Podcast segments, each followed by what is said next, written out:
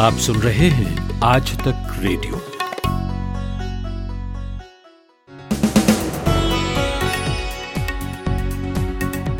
यह है 19 अगस्त का दिन भर और मैं हूँ कुलदीप मिश्र। कोरोना के बाद भारत के सामने कैंसर एक बड़े खतरे के रूप में आने वाला है। आईसीएमआर ने कहा है, किसी प्राइवेट एजेंसी ने नहीं, सरकार की आधिकारिक मेडिकल रिसर्च संस्था आईसीएमआर ने कहा है कि देश में अगले पाँच साल में कैंसर के मामले 12 परसेंट तक बढ़ सकते हैं। क्यों होगा ऐसा और क्या कर सकते हैं हम? इस पर बात करेंगे। दूसरी खबर ये कि कांग्रेस महासचिव प्रियंका गांधी का एक इंटरव्यू एक मैगजीन में छपा है, जिसमें वो कह रहे हैं कि कांग्रेस का अध्यक्ष गांधी परिवार से नहीं होना चाहिए। राहुल गांधी भी पिछले साल ये बात कह चुके हैं, लेकिन ऐसा होता क्यों नहीं है? समझेंगे कि गांधी परिवार कांग्रेस के लिए मजबूरी है या एक ज़रूरी छतरी है। और आखिर में बात की क्या पाकिस्तान ने अपना एक भरोसेमंद दोस्त खो दिया है। सऊदी अरब की बात हो रही है, पाकिस्तान के आर्मी चीफ डैमेज कंट्रोल के लिए सऊदी अरब गए थे। लेकिन मुँह लटकाकर लौट आए। समझेंगे कि भारत के लिए इस खबर का मतलब क्या है, लेकिन रोज की तरह पहले हेडलाइंस जयपुर, गुवाहाटी और तिरुवनंतपुरम हवाई अड्डों का परिचालन प्राइवेट कंपनियों को सौंपने के प्रस्ताव को मंत्रिमंडल ने मंजूरी दे दी है। इसके साथ ही नेशनल रिक्रूटमेंट एजेंसी एनआरए को CET common eligibility cum entrance test आयोजित करने के अधिकार दे दिए गए हैं। सरकार ने गन्ने का लाभकारी मूल्य बढ़ा दिया है। अब दो सौ प्रति क्विंटल का दाम तय हुआ है। तबलीगी जमात केस में प्रवर्तन निदेशालय ईडी ने आज 20 जगहों पर छापेमारी की। सुप्रीम कोर्ट ने बॉलीवुड अभिनेता सुशांत सिंह राजपूत की मौत की सीबीआई जाँच कराने का आदेश दिया।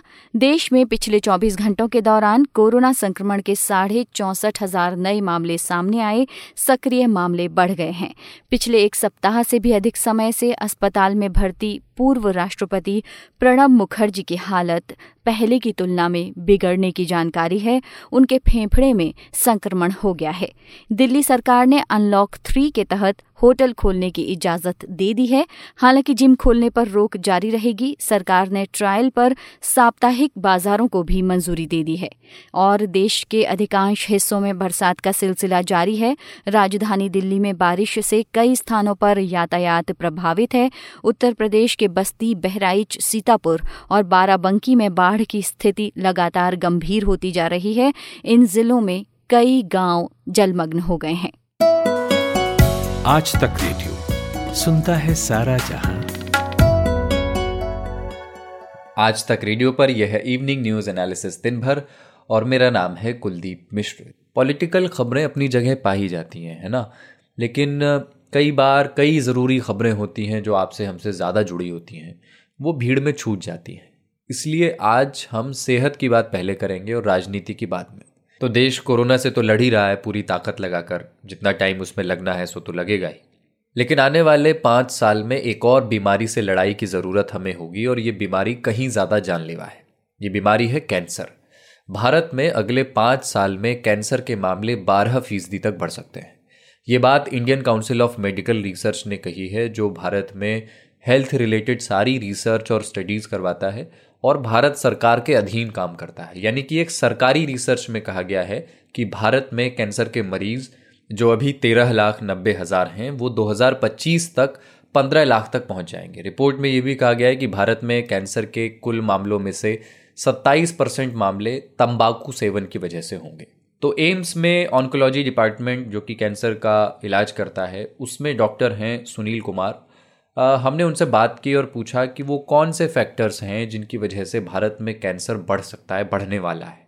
देखिए, इसके लिए दो तीन कारण जो है जो मेन जो रीजन जो है एक है कि चेंजिंग लाइफस्टाइल नंबर वन क्योंकि जो कई सारे फैक्टर हैं, जो चाहे डाइट्री हो, चाहे जो लाइफस्टाइल हैबिट्स के हैं, वो चेंज हो रहे हैं और नंबर ऑफ़ कार्सिनोजेंस जो कि कैंसर कॉज करने वाले जो एलिमेंट्स होते हैं उनका एक्सपोजर बढ़ रहा है। चाहे वो पॉल्यूशन के फॉर्म में हो, चाहे डाइट्री फॉर्म में हो, चाहे वो पेस्टिसाइड्स के फॉर्म में हो एक कई सारे रीजन हैं इसके लिए। उसके सिवाय ये भी बात है कि जो एवरेज लाइफ एक्सपेक्टेंसी इंडिया की जो है, वो भी बढ़ रही है धीरे धीरे तो जितनी ज़्यादा लाइफ एक्सपेक्टेंसी होती है चांसेस ऑफ़ कैंसर होने के, जो naturally number of years of exposure जो है, वो बढ़ते जाता है, कि होने की संभावना बढ़ती जाती है। तो कई सारे कारण हैं और ये जो दो तीन हैं, इनमें से इम्पोर्टेंट हैं, क्योंकि दिन प्रतिदिन या हर आप कर लेंगे तो ये नंबर ऑफ़ केसेस जो है, बढ़ने की ही संभावना होती है। लेकिन इसमें ट्रेंड्स कुछ कुछ अलग होते हैं। तो कुछ कैंसर हैं जो कि पहले ज़्यादा होते थे, अब हो रहे हैं। जैसे आप मेला लें तो पहले ब्रेस्ट कैंसर जो होता था नंबर टू पे चल रहा था। सर्वाइकल कैंसर इंडिया में नंबर वन था। जो रिसेंट जो डेटा जो आ रहा है, जो रिसेंट जो ट्रेंड्स हैं, उसके हिसाब से नाउ जो ब्रेस्ट कैंसर है, वो पहला, पहले स्थान पर है। सबसे ज़्यादा केसेस जो है महिलाओं में ब्रेस्ट कैंसर की वजह से हैं। नंबर दो पर सर्वाइकल कैंसर और नंबर तीन पर यूटर ये जो प्रोजेक्ट है आईसीएमआर का, और जो कि काफ़ी हद तक डे टू डे प्रैक्टिस में भी हम लोग विटनेस कर रहे हैं उस चीज़ को। इसी तरह से जो पुरुषों में जो है, मुँह का कैंसर लंग कैंसर ये केसेस काफ़ी ज़्यादा लेकिन जो नंबर ज़्यादा होने की उम्मीद है, अब जो रिसेंट ट्रेंड के हिसाब से कोलोरेक्टल और इसी तरह से फ़ूड पाइप का कैंसर हुआ या गैस्ट्रिक कैंसर हुआ ये जो जो पहले चार पाँच जो कैंसर जो हैं, इनमें से दो तीन जो है चेंजेस हुए हैं।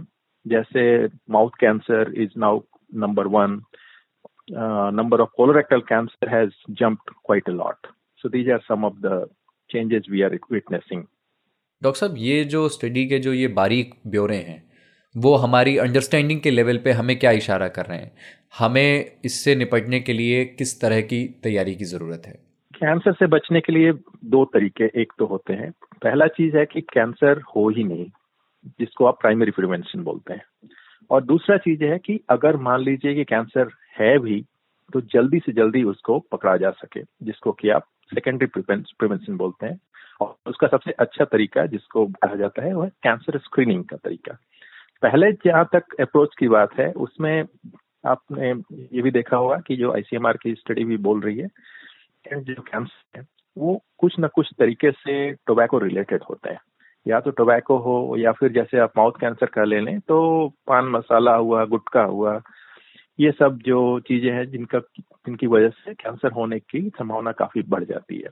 तो अगर ये सब चीज़ें हमें पता है तो पहला तो एक कैंपेन होना चाहिए और लोगों के अवेयरनेस के लिए भी प्लस भी इन सब चीज़ों के लिए एक तरह से बैन किया जाना चाहिए।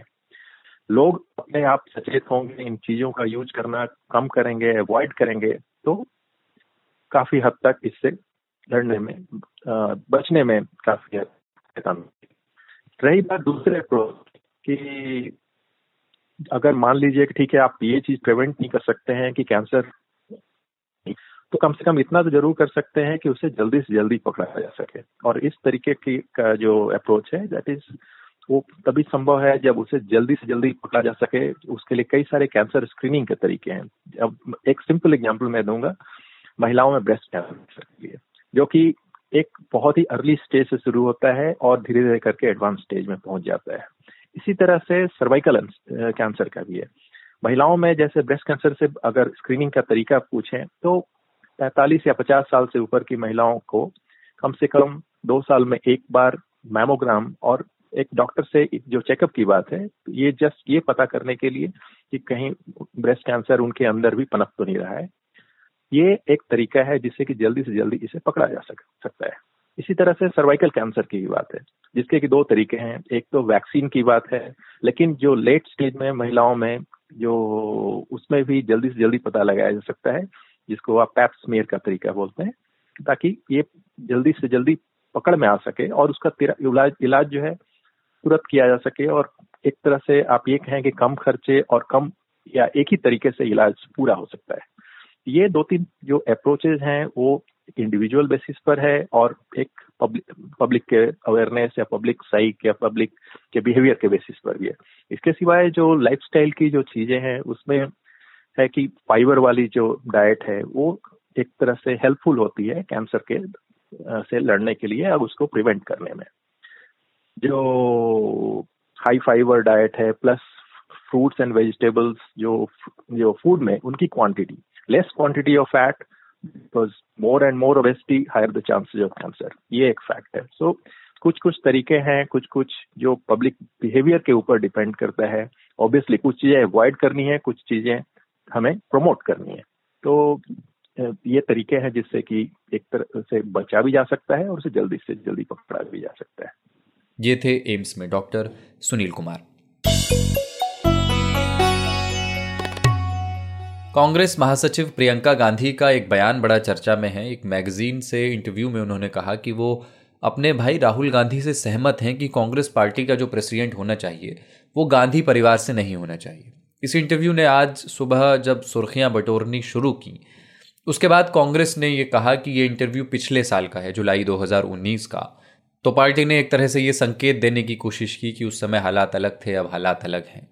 सब जानते हैं कि राहुल गांधी ने 2019 चुनावों के बाद जब पार्टी का अध्यक्ष छोड़ा तो कुछ समय तक ये कुर्सी खाली रही और उसके बाद से सोनिया गांधी ये ज़िम्मेदारी संभाल रही हैं। तो अभी भी गांधी परिवार ही कुर्सी पर काबिज है। बीजेपी बार बार कहती ही है कि कांग्रेस एक परिवार की पार्टी है। तो गांधी परिवार पार्टी की लीडरशिप छोड़ने को कितना तैयार है या था, इस पर प्रियंका गांधी का पक्ष एक इंटरव्यू के ज़रिए सामने आया है। उन्होंने कहा है कि गांधी परिवार खुशी से एक नए नेता के लिए रास्ता बनाने को तैयार है। और अगर उनका नया बॉस चाहेगा कि वो उत्तर प्रदेश में नहीं, अंडमान में जाके पार्टी के लिए काम करें तो वो खुशी खुशी करेंगी। तो ये इंटरव्यू भले ही साल भर पुराना है, पर इसके बावजूद ये बात तो है ही ना कि जब राहुल प्रियंका राज़ी थे तो भी पार्टी गांधी परिवार से अलग नहीं सोच पाई। रशीद किदवई वरिष्ठ पत्रकार हैं, कांग्रेस की राजनीति को अरसे से देख समझ रहे हैं। मैंने उनसे बात की और पूछा कि इसमें दिक्कत कहाँ आती है? देखिए, पहली बात आपको ये कि जो किसी किताब में छपा है तो वो किताब को छपने में एक समय लगता है। जो अभी कांग्रेस की तरफ़ से अधिकृत रूप से बताया गया है कि ये संवाद जो प्रियंका गांधी के साथ हुआ, ये जुलाई 2019 का है, पहली जुलाई 2019 की। और उस समय कांग्रेस पार्टी की राजनीतिक स्थिति बिल्कुल अलग थी। आज वो अलग है। खुद प्रियंका गांधी ने अनेक समय कहा जो सक्रिय राजनीति में आने से पहले कि वो राजनीति में कभी नहीं आएँगी। जब उनसे पूछा गया नहीं का मतलब नहीं नहीं होता। उन्होंने कहा नहीं नहीं का मतलब नहीं है। लेकिन फिर भी वो दो, हज़ार उन्नीस में सक्रिय राजनीति में आ गई। तो उस समय दो जुलाई 2019 के समय ज़रूर राहुल गांधी प्रियंका गांधी का मत होगा कि वो नेहरू गांधी परिवार का कोई सदस्य कांग्रेस का अध्यक्ष न बने। लेकिन उसके बाद 9-10 अगस्त को 2019 को सोनिया गांधी कांग्रेस की अंतरिम अध्यक्ष बनी और तब से एक ऐसे प्रयास चल रहे कि राहुल गांधी की वापसी हो। और अब तकरीबन वो तय लग रहा है तो इसमें कोई बड़ा विरोधाभ्यास नहीं है। राजनीतिक दलों में खासतौर से जब वो सत्ता से बाहर हो तो उसमें अंदरूनी झगड़े होते हैं।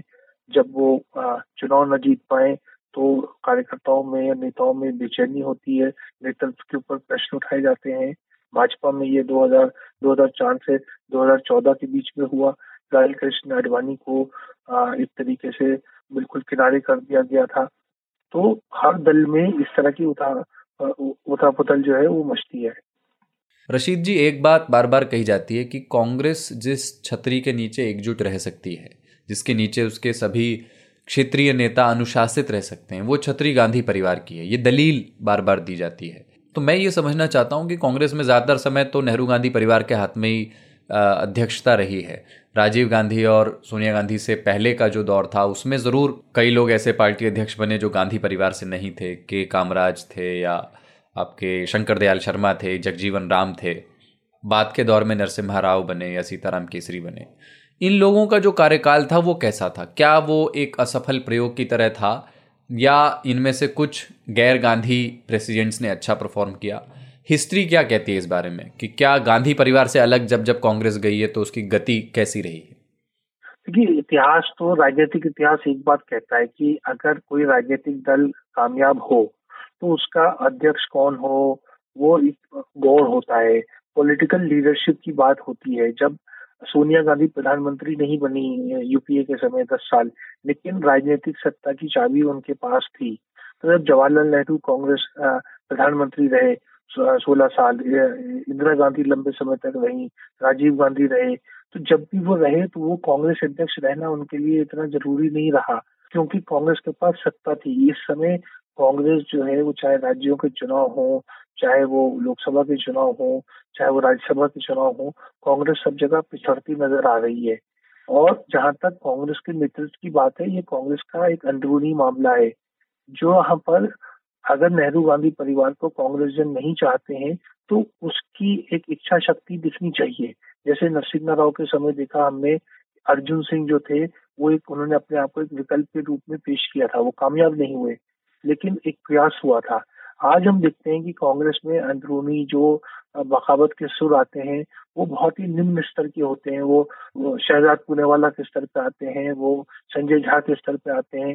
कांग्रेस के जो बड़े नेता हैं अग्रिम पंक्ति के नेता हैं जो लोकसभा में चुन के आए हुए चाहे वो शशि थरूर हो चाहे कपिल सिब्बल हो चाहे दूसरे लोग हों जब तक वो सामने आकर के राहुल गांधी को या नेहरू गांधी परिवार के सदस्यों को चुनौती नहीं देंगे, तब तक कांग्रेस में यही स्थिति रहेगी। रशीद जी, आपको क्या लगता है कि पार्टी की सफलता की कुंजी इस बात पर निर्भर करती है कि पार्टी को एक गांधी सरनेम वाला व्यक्ति संभालता है या नहीं? या कांग्रेस के मसले इससे अलग हैं कि वो लीडरशिप की समस्या उतनी नहीं है जितनी नैरेटिव की समस्या है? देखिए, आज की जो राजनीतिक स्थिति है, उसमें मुझे लगता है कि कांग्रेस की लीडरशिप का इशू जो है, वो गौर है, उस पर कोई बहुत ज़्यादा वो नहीं है। आप कोई भी ऐसा व्यक्ति, आपको मिलना मुश्किल है जो ये कह दे कि वो अगर राहुल गांधी या सोनिया गांधी कांग्रेस के अध्यक्ष नहीं होते तो वो कांग्रेस को वोट दे देता और नरेंद्र मोदी जी को नहीं देता या भाजपा को नहीं देता। तो ये इस चीज़ की भी हमें थोड़ी सी विवेचना करनी चाहिए कि क्या सिर्फ़ एक व्यक्ति के होने या ना होने से कोई उसकी राजनीतिक दल पे या उस दल की छवि के ऊपर फ़र्क पड़ जाता? कांग्रेस में जैसे ज्योतिरादित्य सिंधिया अपना खुद चुनाव हार गए और ऐसे बहुत से लोग उत्तर भारत में सब चुनाव हार गए। क्या वो सिर्फ़ राहुल गांधी की वजह से हारे थे? या एक मोदी फैक्टर था?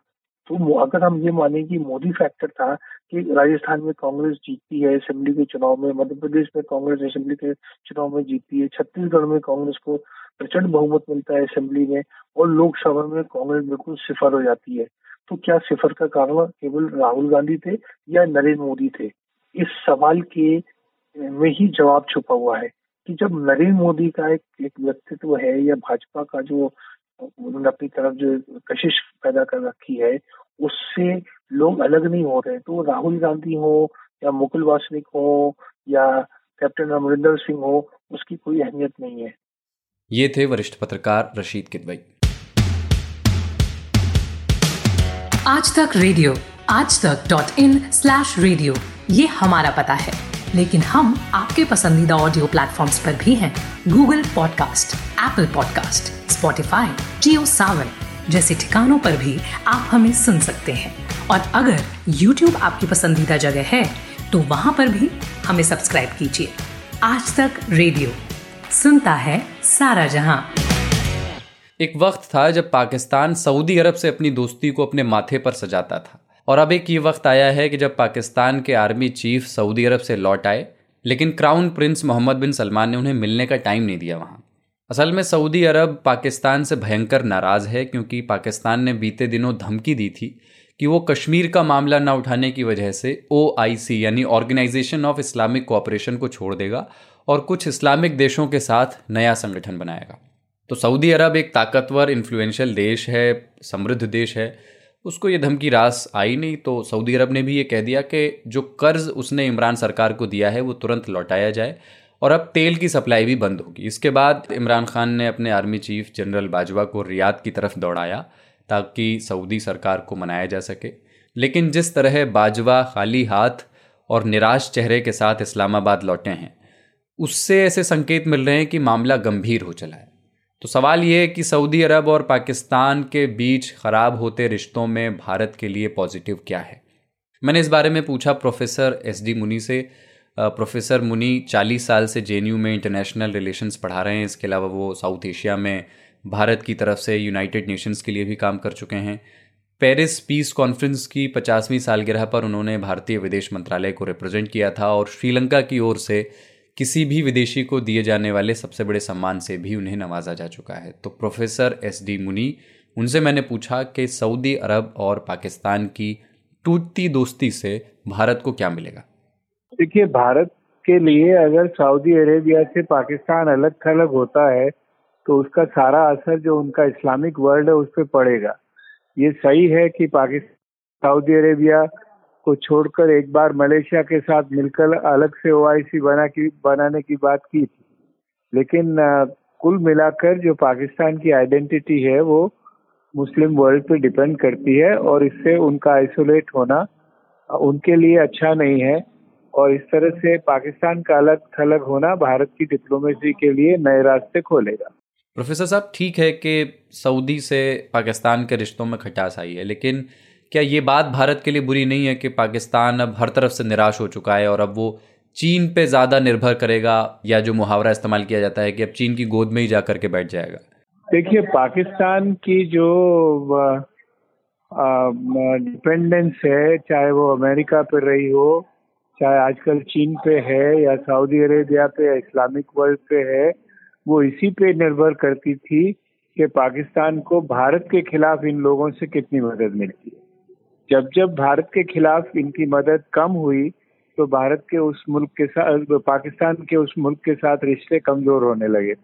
वो चाहे अमेरिका हो, चाहे कोई भी हो। ठीक है। क्या ऐसा हो सकता है कि सऊदी अरब और यूएई से जैसे भारत के संबंध हैं, जिस तरह के अब हो गए हैं, काफ़ी मज़बूत हैं? क्या भारत के लिए ऑर्गेनाइजेशन ऑफ़ इस्लामिक कोऑपरेशन का रास्ता खुल सकता है ओआईसी का? उसी के बल रिश्ता खुले नहीं खुले, वो कोई बहुत बड़ी बात मैं नहीं मानता हूँ। हालाँकि जो डोमेस्टिक इस्लामिक कॉन्स्टिट्यूएंसी है, उनको एक आइडेंटिटी मिलेगी कि भारत भी इस्लामिक वर्ल्ड से जुड़ रहा है। लेकिन ऐसी बात यह होगी कि आपके व्यापार के रिश्ते बढ़ेंगे इन्वेस्टमेंट की अपॉर्चुनिटीज़ बढ़ेगी। सऊदी अरेबिया इंडिया में इन्वेस्टमेंट करने की सोच रहा है। और दूसरे मुल्क भी आगे बढ़ेंगे तो ये फ़ायदा हो सकता है। मैं उसको उस हिसाब से देख रहा हूँ खाली मेंबरशिप के हिसाब से नहीं देखता हूँ। जी प्रोफेसर मुनी पाकिस्तान के लिए सऊदी अरब की मदद बंद हो गई है तो रास्ता क्या बचता है पाकिस्तान के पास? या अभी सुलह की गुंजाइश बची हुई है? नहीं नहीं अभी आप पूरे कंक्लूजन मत निकालिए। अभी सऊदी अरेबिया और पाकिस्तान में मामूली सी खटपट है हो सकता है वो दूर हो जाए। आपने कई बार देखा है कि ईरान के साथ भी पाकिस्तान के संबंध ऊंच नीच होते रहते हैं। तो इसलिए अभी हमको उसका इंतज़ार करना चाहिए कि क्या होगा, उसका फैसला क्या होगा। उसके बाद में उसका कोई ठीक से आंकलन करके तब नीतियों को शेप करना चाहिए। ये थे साउथ एशियन पॉलिटिक्स के जानकार प्रोफेसर एस टी मुनी। दिन भर में चलते चलते हेडलाइंस एक बार फिर। जयपुर, गुवाहाटी और तिरुवनंतपुरम हवाई अड्डों का परिचालन प्राइवेट कंपनियों को सौंपने के प्रस्ताव को मंत्रिमंडल ने मंजूरी दे दी है। इसके साथ ही नेशनल रिक्रूटमेंट एजेंसी एनआरए को CET common eligibility cum entrance test आयोजित करने के अधिकार दे दिए गए हैं। सरकार ने गन्ने का लाभकारी मूल्य बढ़ा दिया है। अब दो सौ प्रति क्विंटल का दाम तय हुआ है। तबलीगी जमात केस में प्रवर्तन निदेशालय ईडी ने आज बीस जगहों पर छापेमारी की। सुप्रीम कोर्ट ने बॉलीवुड अभिनेता सुशांत सिंह राजपूत की मौत की सीबीआई जाँच कराने का आदेश दिया। देश में पिछले 24 घंटों के दौरान कोरोना संक्रमण के साढ़े चौसठ हज़ार नए मामले सामने आए, सक्रिय मामले बढ़ गए हैं। पिछले एक सप्ताह से भी अधिक समय से अस्पताल में भर्ती पूर्व राष्ट्रपति प्रणब मुखर्जी की हालत पहले की तुलना में बिगड़ने की जानकारी है। उनके फेफड़े में संक्रमण हो गया है। दिल्ली सरकार ने अनलॉक थ्री के तहत होटल खोलने की इजाज़त दे दी है। हालाँकि जिम खोलने पर रोक जारी रहेगी, सरकार ने ट्रायल पर साप्ताहिक बाजारों को भी मंजूरी दे दी है। और देश के अधिकांश हिस्सों में बरसात का सिलसिला जारी है। राजधानी दिल्ली में बारिश से कई स्थानों पर यातायात प्रभावित है। उत्तर प्रदेश के बस्ती, बहराइच, सीतापुर और बाराबंकी में बाढ़ की स्थिति लगातार गंभीर होती जा रही है। इन जिलों में कई गाँव जलमग्न हो गए हैं। खबरों की हलचल और देश विदेश का मिजाज। आप सुन रहे हैं आज तक रेडियो। आज तक रेडियो पर शाम के न्यूज़ एनालिसिस दिन भर में आज इतना ही। साउंड मिक्सिंग थी सचिन द्विवेदी की। और आज ईमेल जिनका हम ले रहे हैं, वो हैं मनोज दीक्षित, जिन्होंने बरेली से ईमेल लिखा है। और आज सुबह के, आज का दिन पॉडकास्ट के बारे में उन्होंने ये ईमेल लिखा है। वो लिखते हैं कि आज अंशुमान तिवारी जी से बातचीत में भारत की वर्कफोर्स पर जो संख्या बताई गई, वो भ्रामक है। मेरा तिवारी जी से ये सवाल है कि सैंतालीस करोड़ का आंकड़ा वो कैसे लाए? जबकि भारत की कुल जनसंख्या 130 करोड़ है, जिनमें बच्चे, महिलाएँ, कृषक, स्वरोजगार, वृद्ध पेंशन भोगी सब शामिल हैं। जिसको दूसरे सरकारी और मीडिया स्रोतों से कैलकुलेट करें तो ज़्यादा से ज़्यादा 22 करोड़ उनकी रेडियो पर बताई परिभाषा के अनुसार होते हैं। कृपया इस पर रोशनी डालें कि सैंतालीस करोड़ का आंकड़ा कहाँ से आया। तो मनोज जी, आपकी ये चिट्ठी हमें मिली, उसके बाद हमने अंशुमन तिवारी जी से इस बारे में बात भी की, आपका ईमेल हमने उन तक पहुँचाया। और बात यह कि शायद आप एग्रीकल्चरल वर्कफोर्स को इसमें शामिल नहीं कर रहे हैं। उसमें अगर कृषि क्षेत्र को जोड़ दें तो ये आंकड़ा सैंतालीस करोड़ हो जाता है। जो सरकार का सर्वे है एनएसएसओ का, जो पीरियोडिक लेबर फोर्स सर्वे है पीएलएफएस सर्वे वो भी यही आंकड़ा देता है। तो ये सैंतालीस करोड़ के आंकड़े का सोर्स है। लेकिन अच्छी बात यह है कि आपने गौर से आज का दिन सुना और जहाँ आपको शक व शुभा लगा, आपने उस बात को हाईलाइट करते हुए हमें ईमेल किया। हमने अपने एक्सपर्ट से उस पर फिर से बात की तो ये इसी तरह का रिश्ता हम अपने लिसनर्स से चाहते हैं। यकीन मानिए, आपके इन ईमेल्स का हमारी टीम बहुत इंतज़ार करती है और एक एक ईमेल को हम बहुत ध्यान से पढ़ते हैं। तो इसी तरह लिखते रहिए ईमेल एड्रेस एक बार फिर लिख लें रेडियो एट आज तक डॉट कॉम तो आज दिन भर में इतना ही, कल फिर मिलते हैं। कुलदीप मिश्र मेरा नाम।